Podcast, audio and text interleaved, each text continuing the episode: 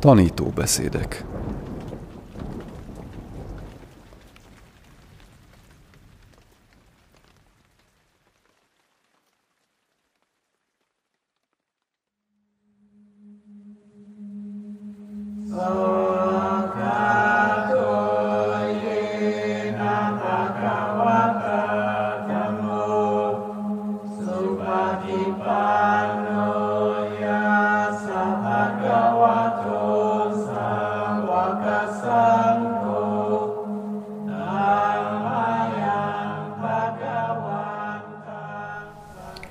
Ácsán Jayasaro. Kérdések és válaszok a Téraváda buddhizmus tanításaiban. Fordította Farkaspál.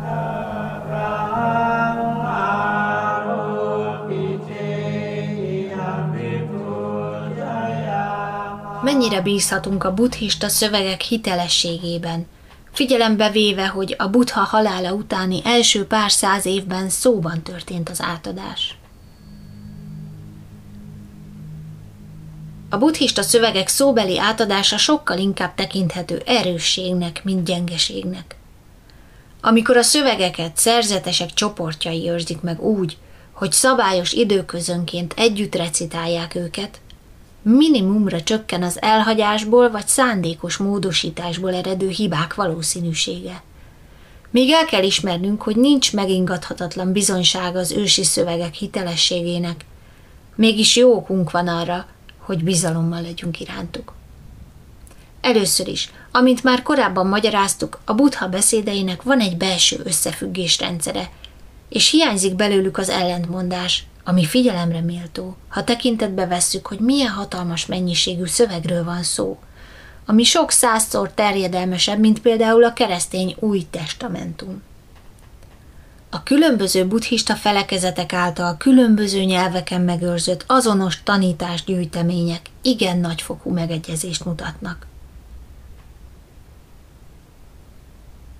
A buddha tanítása nem sajátos történeti eseményeken áll vagy bukik. A test, beszéd és tudat művelésének egy olyan rendszerét írja le, amely a megvilágosodáshoz vezet. Az elmúlt évszázadok alatt számtalan férfi és nő szerzetes és világi ültette át a gyakorlatba ezen szövegek tanításait, és szerzett bizonyságot azok igazsága és hatékonysága felül. Végső soron ez az oka annak, hogy a buddhisták bíznak a buddha mai napig továbbadott tanításának hitelességében.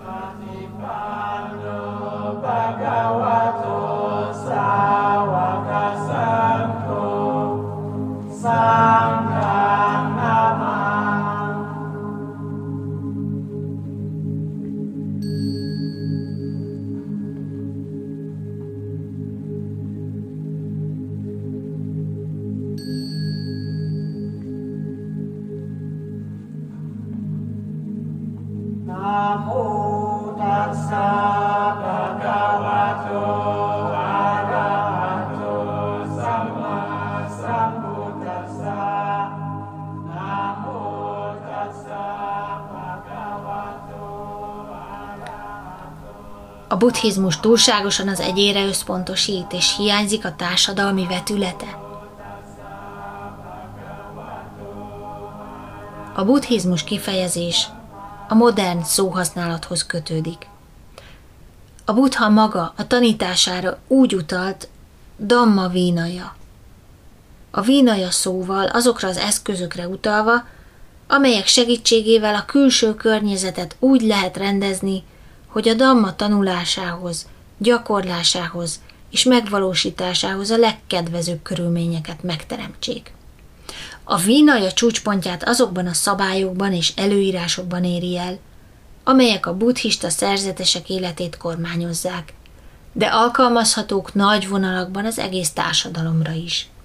Utóbbi szöveg összefüggésében a vínaja törvények, szokások és hagyományok formáját ölti magára, amelyek támogatják a közösségekben a sóvárgás, gyűlölet és zavarodottság csökkenését és bátorítják az igazságosság, békesség és összhang növekedését.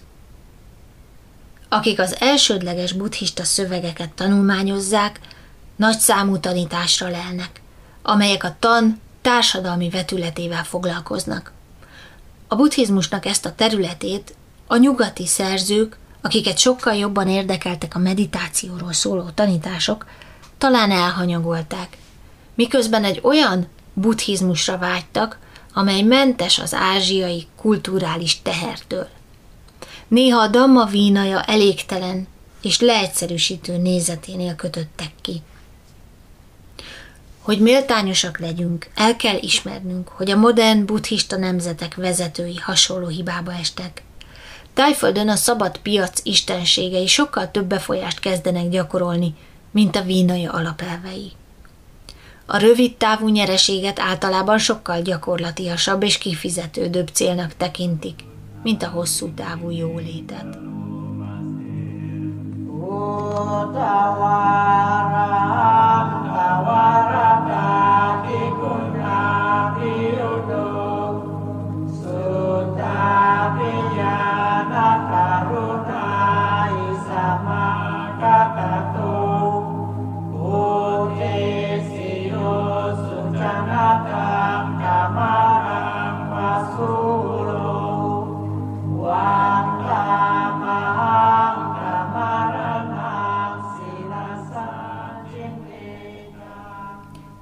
Midőn végül felismered, hogy amíg ez az üres szoba, amelyben a saját felfogásod szerint benne vagy, sosem lehet addig valóban üres, amíg te ürességének tanulja, el nem hagyod.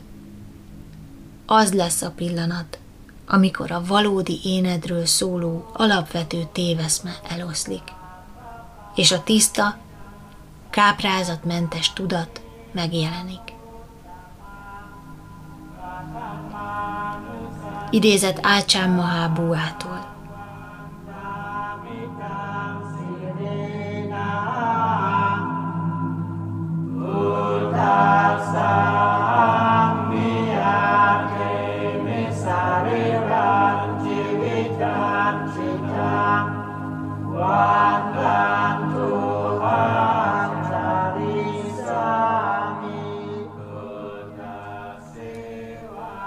Időt vesz igénybe az, hogy az ember megvilágosodjék?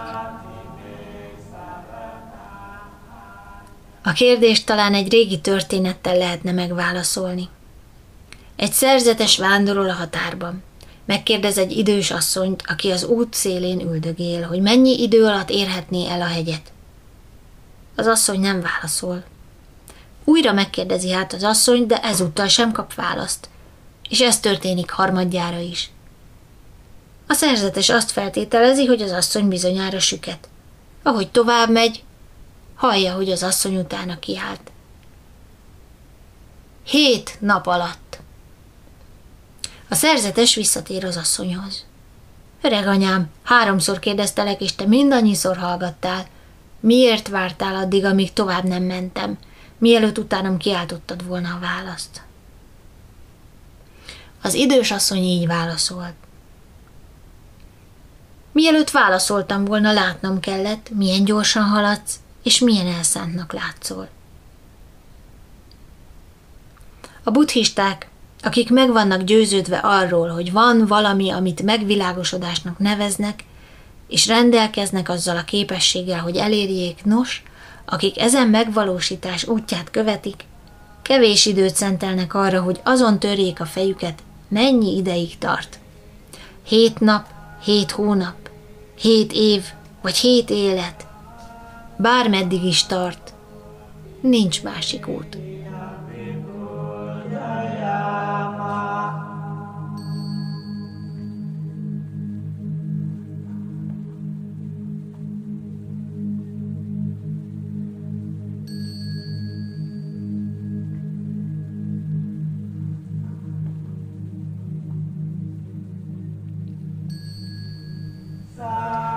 Dióhéjban mi a kamma törvénye?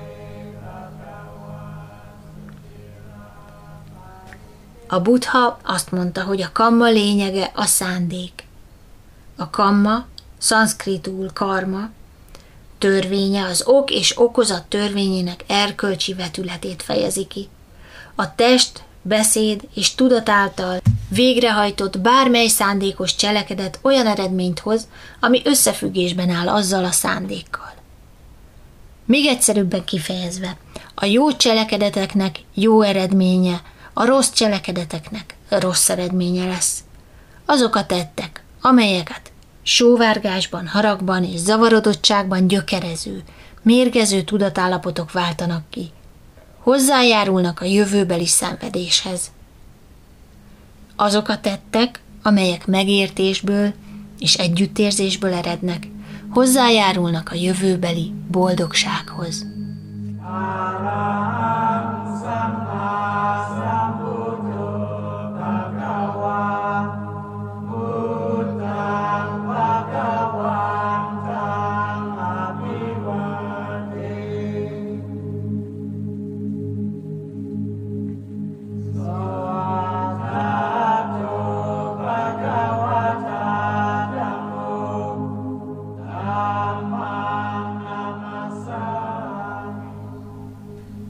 Minden, ami az életünkben történik, előre meg van írva, vagy van szabad akarat.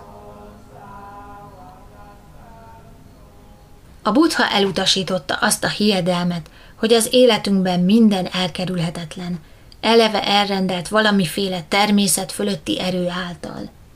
Tanítványait arra is bátorította, hogy észrevegyék, amint a test és tudat közvetlen elemzésével a szabad akaratot gyakorló, független én ideája eltűnik. Életünk minden pillanatában a tapasztalásnak van egy sajátos hangulata, színezete. Kellemes, kellemetlen vagy semleges.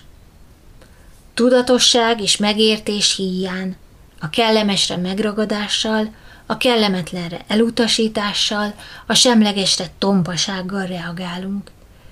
Így módon életünket nagyban meghatározzák a tapasztalás nyersanyagára adott szokásos reakciók. Tudatossággal és megértéssel a tapasztalás érzelmi színezetét annak ismerjük föl, ami. Döntéseket viszont sokkal értelmesebb szempontok alapján hozunk. Így módon felismerhető egy bizonyos szabadság attól, ami adódik.